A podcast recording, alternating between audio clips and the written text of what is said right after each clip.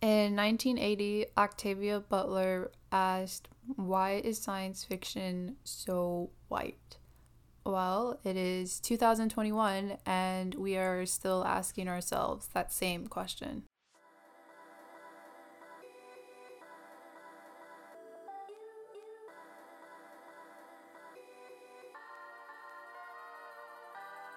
Coming to you live from the Fifth Element Podcast Network. This is Tashawn Pugh, and welcome back to another episode of Black Women Watch.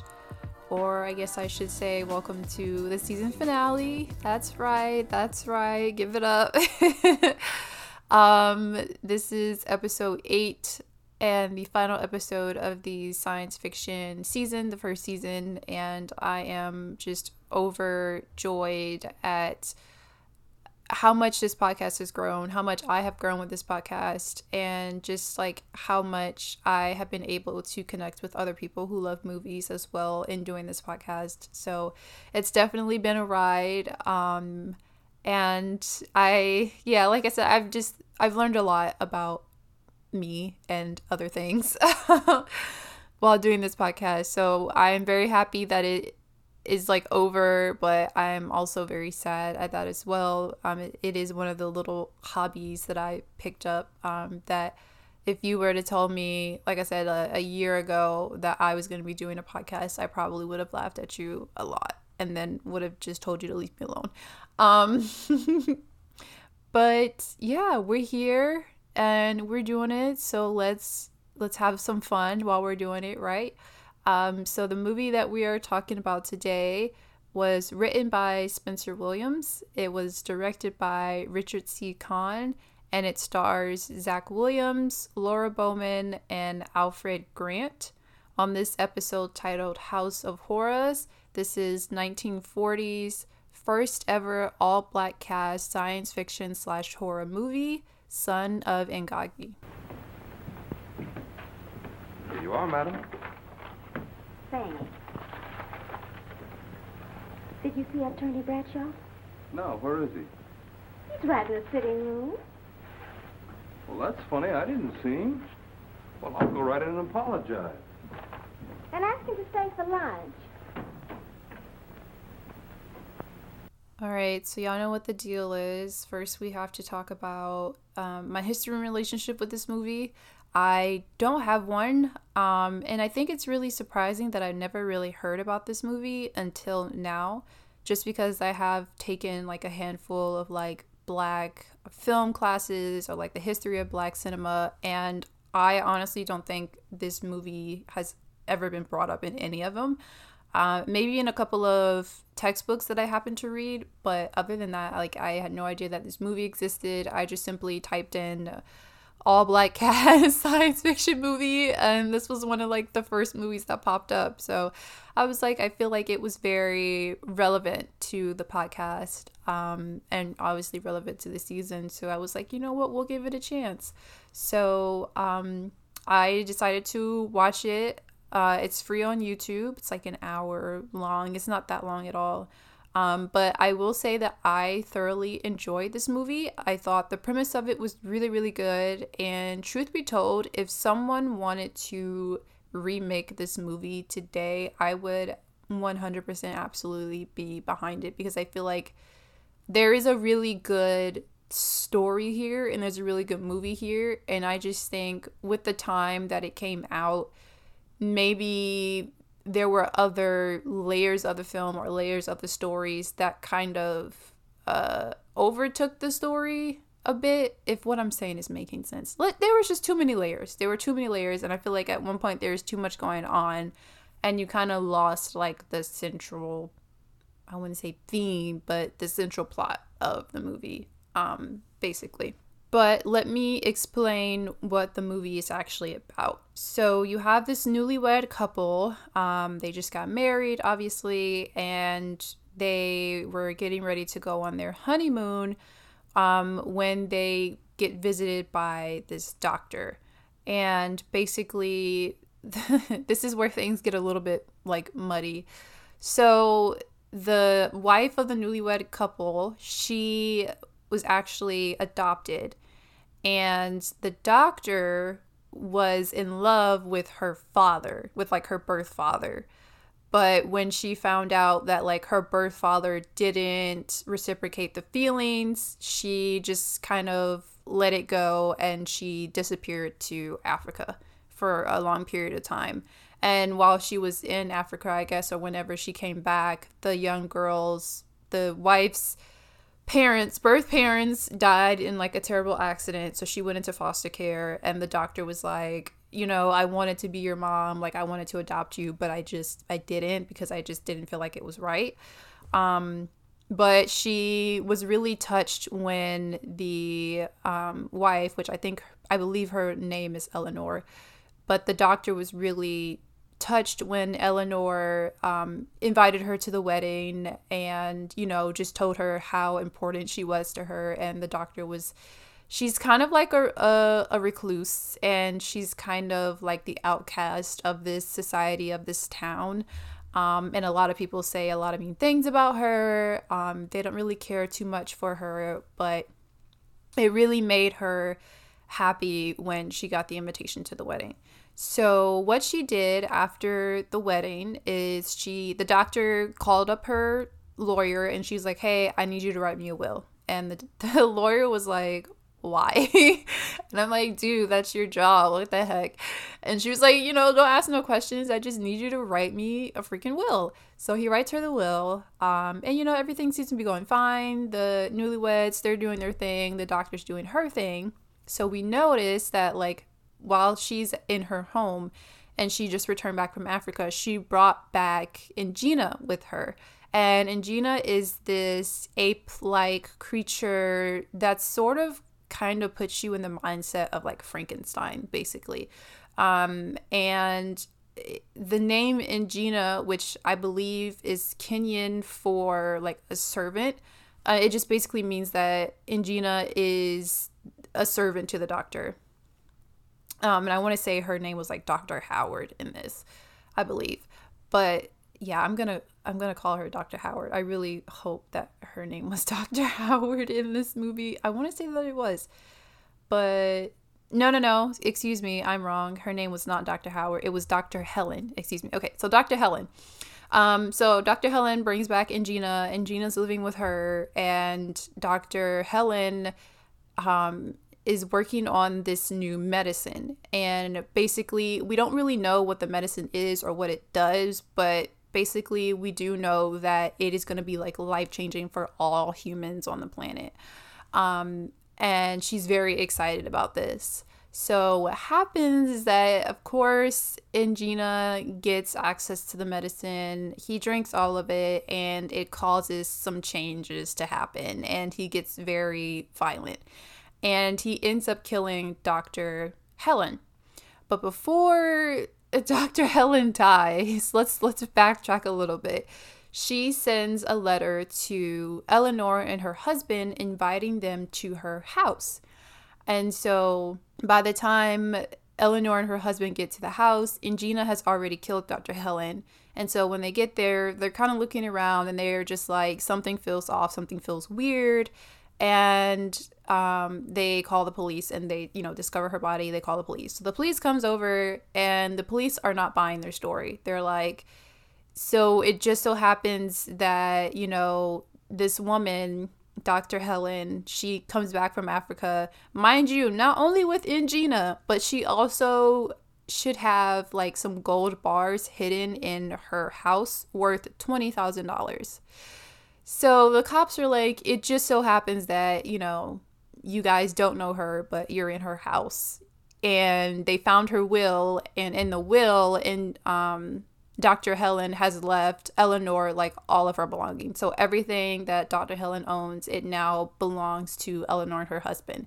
And so the cops are like, okay, obviously they're the number one suspects. Obviously, you guys killed her to inherit this house, inherit the money, yada, yada, yada let, let's get them boys let's book them boys. Let's get these fingerprints going. Um, so they uh, arrest the couple but they are later like acquitted and they get out and they move into the manor. Um, and again this is where things just get really like muddled. But basically, to make a long story short, because I feel like I've been going at this for a little bit, but to make a long story short, um, Ingina goes through these bursts where, you know, he kills people. Um, and basically, at the end of the movie, um, Eleanor and her husband kind of figure out what's going on, and Gina accidentally sets a fire in the house, and Eleanor and her husband manage to lock Ingina up in a cage with the fire. So basically, the house is burning up, and Gina's in the house, and that's a done deal. But they did manage to save the twenty thousand dollars. So it's not like they were at a total loss. I mean, they still had money, and you know, to like buy a new house, buy a new clothes, yada yada yada, all that sort of fun stuff. So um. that is the uh, premise of the movie. And like I said, I feel like this would make for a really good, you know, classic monster horror film. Um, I think the script and the story itself does need a little bit of work, but overall, I enjoyed it. I, I had a good time. There were some really good comedic bits in it, and I think the acting was was really good.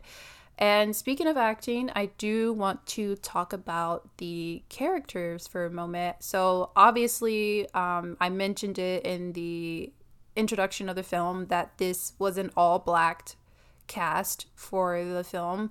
And that is something that was really kind of rare um, in this time period. And I don't know, I just wonder what it what it felt like to like be on that set and to to be with all these other black actors and actresses and you're not having to play the role of a maid which is funny because when I looked up the actress who played Eleanor, and I want to say her name was Daisy, she's from Louisiana. All of her film roles are uncredited outside of this one, and she plays a maid in like all of her other television and movie roles that she had in her career while she was alive. And I just think that's just that's something, right? That says a lot um, and it also says that we have m- made a really big impact and we've kind of come a long way just of like 40 something odd years um 40 plus something years of of being active within the film industry. Um and i really love that she was like of a darker skin tone which I just adored even more because that's obviously again something that you wouldn't see from that time period, you know. If you were to see a dark-skinned black woman in a movie in this time period, she was either the maid, she was a mammy, or she was like a, a Jezebel, you know. Um, she was in a lot of stereotypical roles, and I mean that's something that you still see today. Um, but I was just blown away at the fact that you know, she was like one of the main characters and she had a very interesting um, plot, character plot, or character background story, I should say. Um, and another really cool thing that I found out about this movie was that Dr. Helen Jackson, who was played by Laura Bowman, so she was like the mad scientist. Like, first of all, let's stop there, right? Like, this woman and I want to say probably one of the um, I don't know if I want to say one of the very first like mad scientists who was portrayed by a woman, but one of the very few first. Um, that says a lot, and I, I really enjoyed seeing that. And she was a more heavy set black woman, so I just thought that that was just like I don't know. I just thought that was really cool. Like this, this is really cool. Um, but not only that, she was actually based on a real person. So now we get to meet the Witch of Wall Street.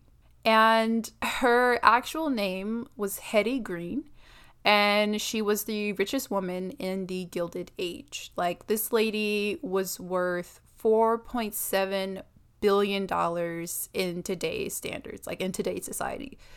Like, can you imagine being worth that much money? Like, what the heck do you even do with that much money? Like, what could you possibly buy with so much money? Like I can't even fathom having like you know won the lottery and I won like 10 million dollars cuz then it's just like I don't know what the heck to do with all this money. Like I'll pay all my debts, like I'll pay like my friends' debts, my family's debts, but it's like you still have all this money left over. Like what the heck are you going to do with it? I don't know.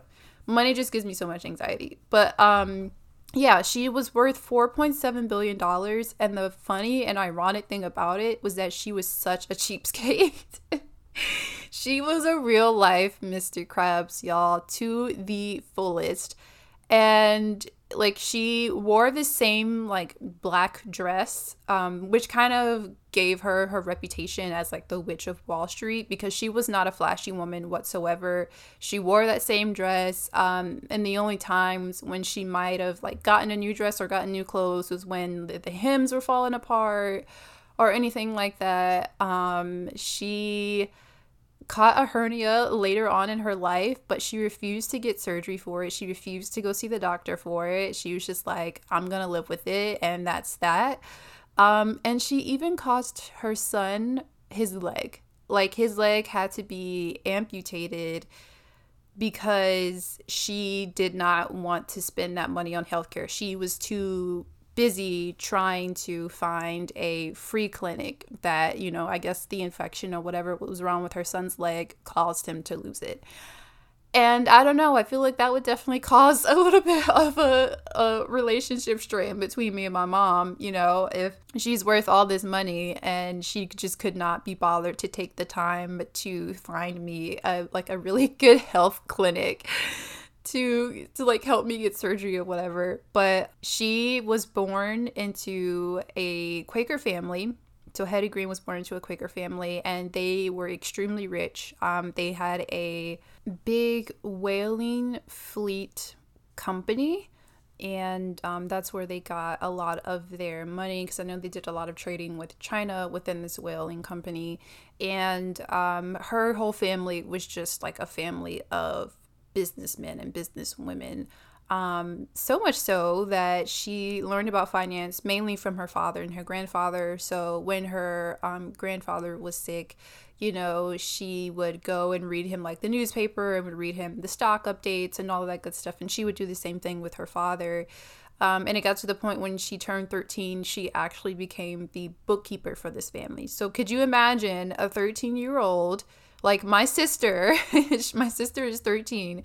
So could you just imagine her be in charge of like the bookkeeping for our family expenses? Like absolutely not. And I just think that it's such a crazy thing to realize like how much kids back then just didn't have like childhoods and and how they were just essentially just mini adults you know um and it makes me think about Marie Antoinette in particular because I knew she was particularly young, as was a lot of these other like prince and princesses um, within those time periods, you know. But I'm like, you're given all this responsibility and you haven't even hit puberty yet, and you're expected to make these really big decisions. So I don't know. It's just something that I really uh, think about when I hear of things like this of, you know, teenagers being involved in a lot of things beyond their comprehension. But obviously, uh, Miss Hetty was smart, you know. So I don't know. Maybe it wasn't a bad thing. She was smart. She knew what to do with her money. She knew she knew and understood the stock market better than I ever could at 13. So,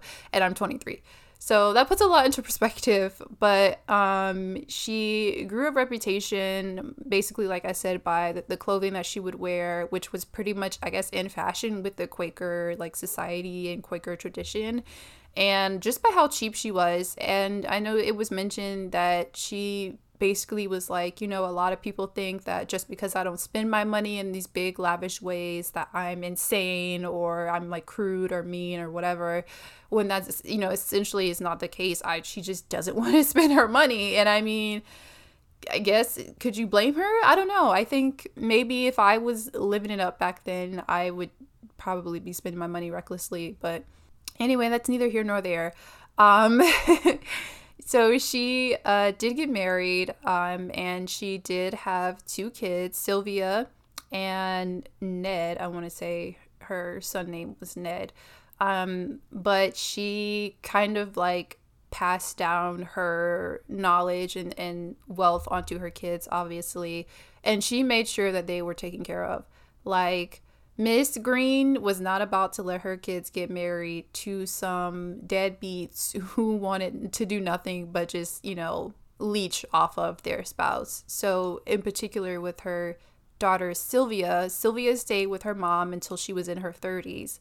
And of course, she was being suited by people um, all throughout, you know, that time period. But Miss Hetty was like not giving them the time of day. She was like, nope, don't like him, don't like him, don't care about him, moving on. Um, but eventually, there was one guy that did catch the interest of Sylvia and of Hetty herself. And Hetty eventually gave her blessings. She was like, It's okay. I think, you know, I kind of like this guy. Like, I think it's okay if you marry him. Um, and he came from his own wealthy family. So he had inherited $2 million from his family. And he was like the heir of some other like big company. So it wasn't a thing of like, her being scared of him taking her money because he had his own, but she still made them sign prenups because she's like, you know, I just don't trust it, you know. so shout out to Miss Hetty, you know, um, she was a cheapskate, but I think maybe she was one in good favor, in good favor, good honor. Um, but she was just a, a very interesting person, and I thought it was very interesting also that um, she was uh, Dr. Helen's character was modeled after her. And another thing about Hetty was that even though she was seen as being super cheap, she was also a philanthropist in her own right. And she made sure that she gave a lot of her wealth to charities and um, different things like that, which is something that it is mentioned in the movie that Dr. Helen does with her money as well. Um, so I thought that was a really cool thing to kind of bring up and to point out because I didn't want her reputation to just be squandered by other people's perceptions of her and what she did with her own money, you know. But I'm still thinking like, damn, she was worth 4.7 billion dollars. That's a lot of money. anyway, moving on. Um I kind of want to transition to like the historical filmmaking of making this movie. So, Spencer Williams, the writer of this film actually based this off of a short story he wrote, which is called House of Horror, which is also the title of this episode. Um, and SAC Amusements production company out of Austin, Texas, I think it was. They uh, read it, they really liked it, and they offered him the chance to write and direct a feature film with their company. And it was supposed to be this movie, but he actually only wrote it. He didn't get to direct it. So um, Richard C. Kahn was the one that eventually got to direct this movie. But Spencer ended up directing um, The Blood of Jesus. He wrote and directed The Blood of Jesus that came out in 1941. And that was a time period when only Oscar Micheaux was the only, you know, black self-financed filmmaker of that time period. And I also do feel like too like I don't know why I just feel like I didn't really hear a lot about Oscar growing up and I guess um what's the word I'm looking for? Being in conversation with other black filmmakers and learning the history of black filmmaking and his name rarely pops up as well, which I'm just like I don't know if that's a thing that I feel like I'm making up or if it's something that actually happened, but I just I really just don't remember learning too much um about him, but the name for this film doesn't match the monster's name, which is Ingina, because of box office reasons, which I thought was particularly peculiar. Um, just because there was another movie, I want to say, that had the same name, um, but because they're they didn't want it to be like a battle at the box office, they just decided not to go with um, the name of the monster, which is Ingina. So they just decided to go with the son of Ingagi, which I sort of get. I sort of get. But I mean, at that same time, it's like, how many movies can you come out with giant ape like creatures, you know, terrorizing cities before it gets kind of old? Um, yeah. I don't know. But then again, back in that time period, things were a lot different than they are now. So, um, I'm pretty sure it was definitely a thing of politics and business back in that um, time frame. But I did read that Ingina was also likely influenced by Boris Karloff's character in Frankenstein because he did show signs of having a lot of violent outbreaks, which a lot of people attributed to him um, suffering, like being in suffering and being in mourning And I'm really, really glad that someone brought that up because I wanted to take the time to talk about um, grief, science fiction, and technology. Um, I happened to read an article and it's called Technology is Impacting Grief, but Is It Helping?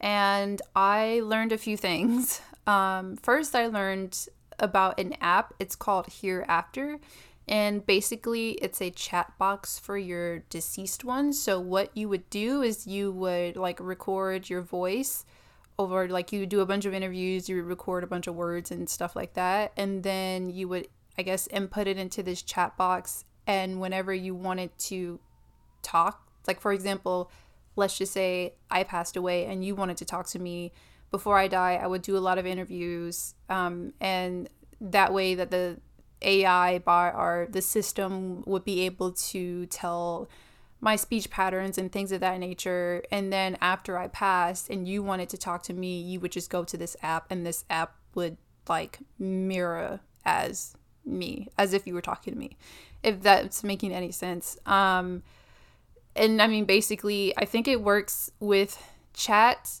and text messages as well as like actual audio. So, you know, you just download this and you can talk to me on your your Amazon Alexa, that other cool stuff is actually no that's insanely creepy. I'm sorry. Um but it's just very I don't know how I'm trying to say this and I feel like my mind is now scattering to a whole bunch of different um conversation points and I'm trying to keep it all together and concise. But I am just so entranced by the idea of grieving being heavily influenced by science fiction and technology just because it's the most bizarre thing. And I have been in conversations with people in tech and people who deal and build build AI technology and talking about grief and just talking about how scary it is that like grief is probably one of the biggest emotions I feel like anyone could ever deal with.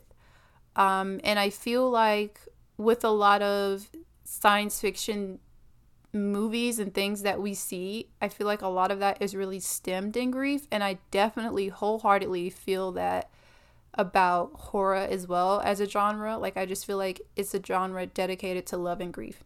Like, that's all that there is, you know? Um, and it made me think about the Black Mirror episode called Be Right Back, where you had this couple, um, I think it was season two, episode one, but you had this couple, they were moving into their new house and they just gotten engaged and things were going great.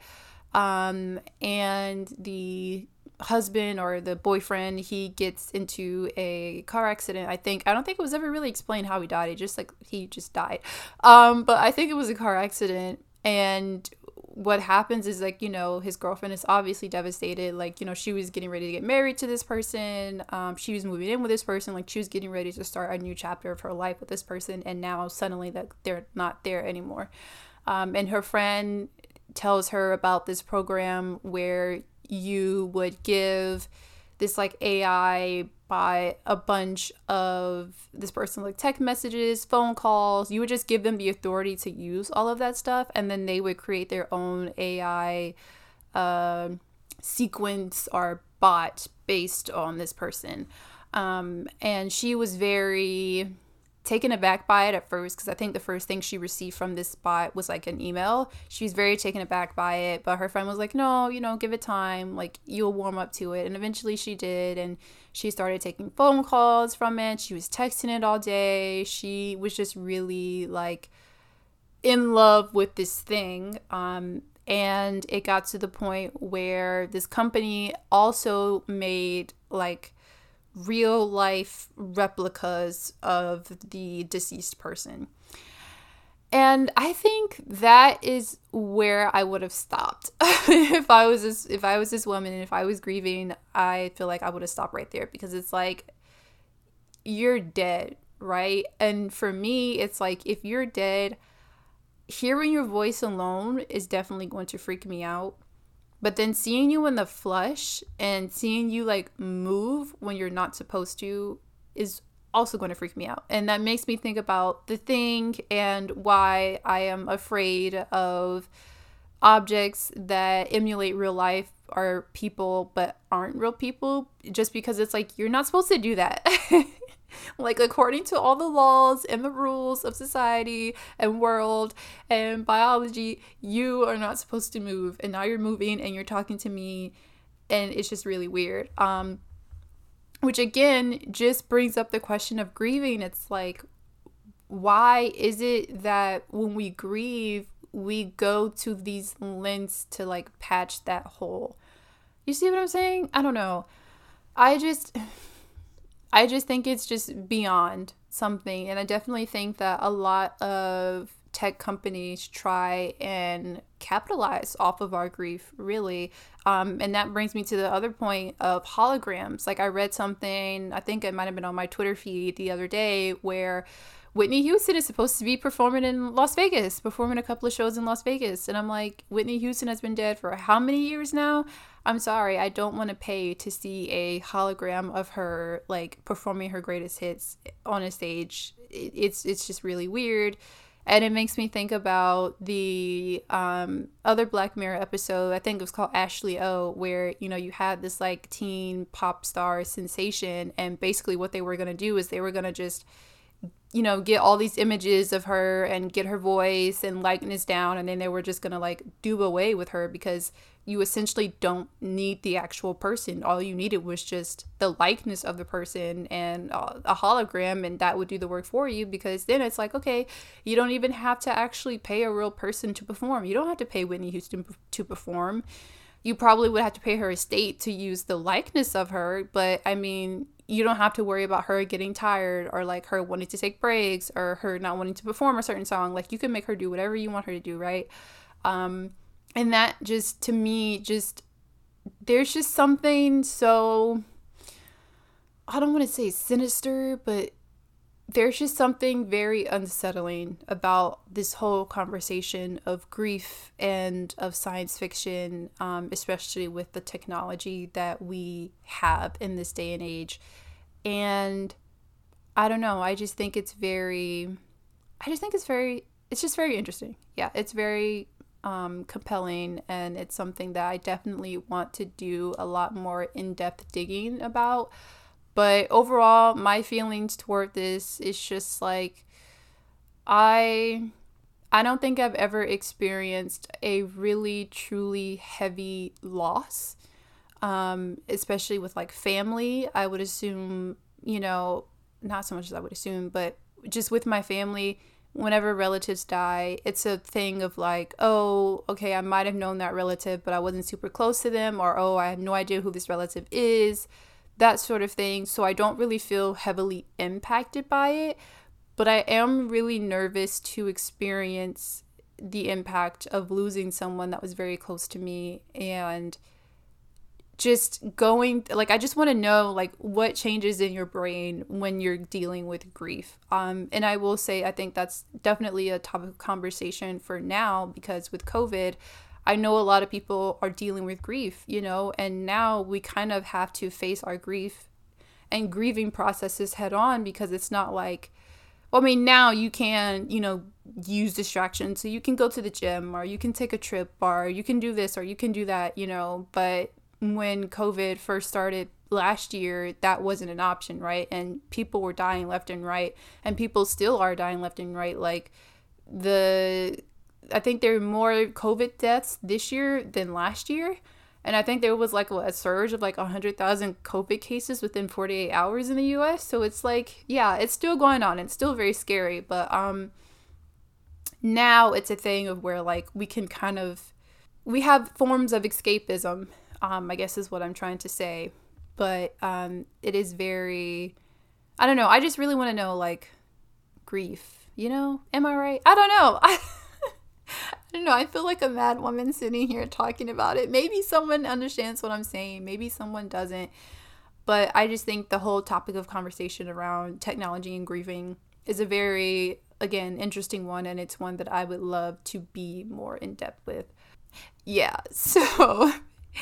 But you know um, there isn't much left to say about this film because there wasn't much on this film to begin with and i kind of knew that going into it. Um, so I really don't have much else left to say about this film except that this film kind of proves why it's important that black people, specifically for me, black people, black women, participate in science fiction, is because we don't see ourselves in anything else really. And I feel like there are a lot of rules that don't apply to science fiction that applies to other genres, you know? And I feel like this is why science fiction is just so important because it allows us to dream. It allows us to imagine a different future, um, especially for Black people, because the past and the present has not been kind to us whatsoever. But it puts me at an ease when I can think about um, the future and think about what could be and think about the things that could happen um, and what I could be like as a person in a different timeline or in a different alternate universe. You know, like what kind of person could I be? Um, and I've said this across pretty much all of the other episodes um, within the season, but I just think it's important that black people exist black people and people of color exist in these fantasy worlds exist in these science fiction worlds because as I said, you know, in my little teaser of the episode, Octavia Butler said that in 1980, and I'm pretty sure someone said it before her, and someone said it before them, you know, but like, why is science fiction so freaking white? And it was funny after I did the last episode, and for the love of God, I cannot remember his name, but um, the person that Stanley Kubrick uh, like offered or wanted to get advice from um, about uh, extraterrestrial life forms and what they would kind of look like for 2001: A Space Odyssey. This was the same guy who was getting like hate because he went on a television show to do an interview and he mentioned about how white Star Wars was. And it's like, yeah, let's talk about that, you know, like why is it that this world of escapism, which truth be told is not even that much big of a difference between this world and their world, except, you know, they have better space travel and obviously they live in harmony sometimes with uh, extraterrestrials and droids and things of that nature. But, like, why is it that it seems like only white people can actively perform in escapism? And especially with science fiction, it just seems really geared around white people and that's something oh god i cannot remember his name that he brought up in his interview where he was just like you know it's funny because you have all these other different kind of life forms but most of the humans are white. And he was just like just based on genetics and biology alone like that's not something that should be happening in this particular world if you wanted to get super technical about it. And i think science fiction exists for us you know um, and that's why again i love it so much. Um, i love thinking about how cool it would be if i was like this like warlord in another universe or something. I don't know. Um, but it just gives me the chance to play. Um, i guess if if that makes any sense like role play. It gives me a chance to do that like as an adult because it's not something that we're supposed to do as adults. Like a lot of people are like, "Oh, that's childish," you know, let's leave that to the children or whatever. But even then it's like a lot of black kids don't have childhoods. A lot of black kids have to grow up from, you know, early and they have to deal with a lot of things. And essentially like I was saying before about Hetty Green and her, you know, having to be the family's bookkeeper at 13. It's like, okay, maybe not a lot of black kids were bookkeeping at 13, but their lives were, you know, not as easy and not as carefree as those um, of like maybe white kids, should I say. But I don't know. It's a lot.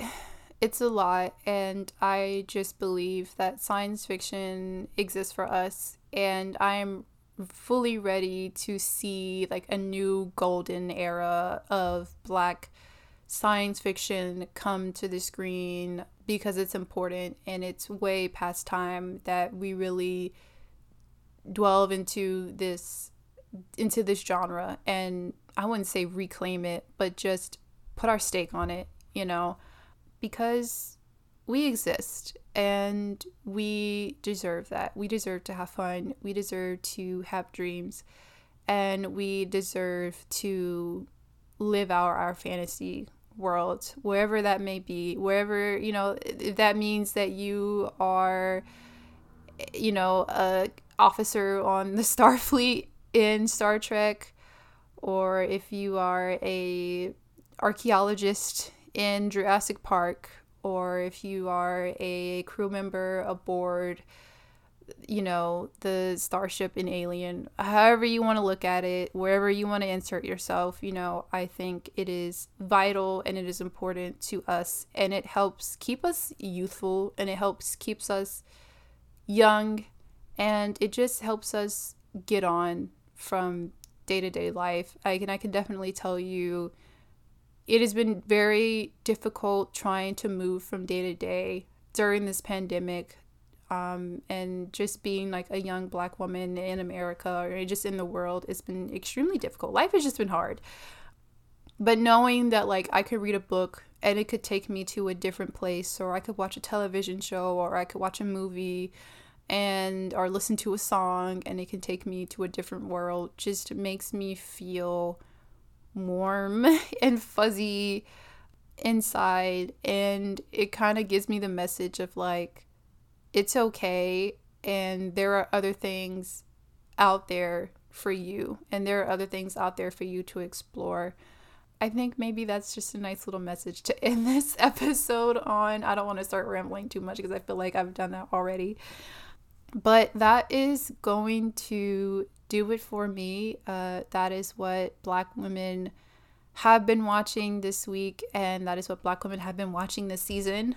Um, like I said, I am extremely thankful to everyone who has taken the time out to listen and engage with me and the podcast. It truly, truly, truly means a lot. Um, I would like to give a special shout out to Charlie Taylor for being the producer of the show and for allowing me to be a part of the um, Fifth Element Podcast Network. I am overjoyed again and just extremely grateful for your guidance and your help with this show. Um, I also would like to give a shout out to Heaven Wong, who was my guest for last episode. Heaven has also been a huge helping hand and helping me get this podcast like started and off the ground and helping me plan for future things. So thank you so much Heaven for being an awesome and amazing friend and I hope you guys get used to hearing her name because she will be back on the show for the next season, which I am just ah, I can't wait. I can't wait. And you know, a lot of people have been asking me, so what are you going to talk about next season? Like what's next season going to be about? So I think I will finally go ahead and tell you all that the next season is going to be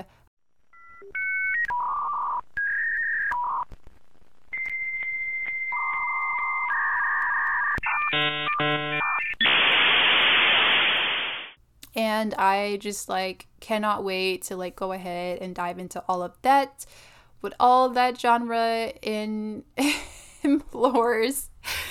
So, you know, take this time to rest up, take this time to maybe watch the films that I talked about if you hadn't had the chance to watch it, um, get into some readings perhaps, and just get buckled up and ready for this next season, y'all, because it's coming soon. Um, I don't have an exact date but it is going to be coming out um, soon because I am going to take a little bit of a break. I'm definitely going to do a social media hiatus just to like refocus and gather myself and get ready for this upcoming school year. Um, I know some of you are also in school, so we got to get ready for that. But if you do want to keep up with the show, want to keep up with the happenings of me, and keep up with the updates of when the show will possibly come out with the second season and all of that other good stuff. You can follow us on Twitter at uppercase BWW lowercase the pod. That is BWW the pod. And that's also BWW the pod on Instagram as well. You can give us a shout on Apple Podcast. Make sure you leave a nice little comment review for us, as well as give us that five star rating. Four stars, we'll we'll take. Three stars, I don't know. That's a little that's a little low, but I would love to hear from you all and love to hear what you guys thought about the show and about the season, and if there could be any improvements made for next season, or if there are any movies or things like that, or articles or things like that that you want us to take a look at for the next season, um, you can always get in contact with me on those social media platforms. But other than that, this is it. This has been a wild ride. It has been a fun ride. And again, I cannot wait to see you all back here next season. It's from the Fifth Element Podcast Network. My name is Deshawn Pugh, and this has been Black Women Watch. Y'all be safe out here, be kind to one another, and I'll see you soon.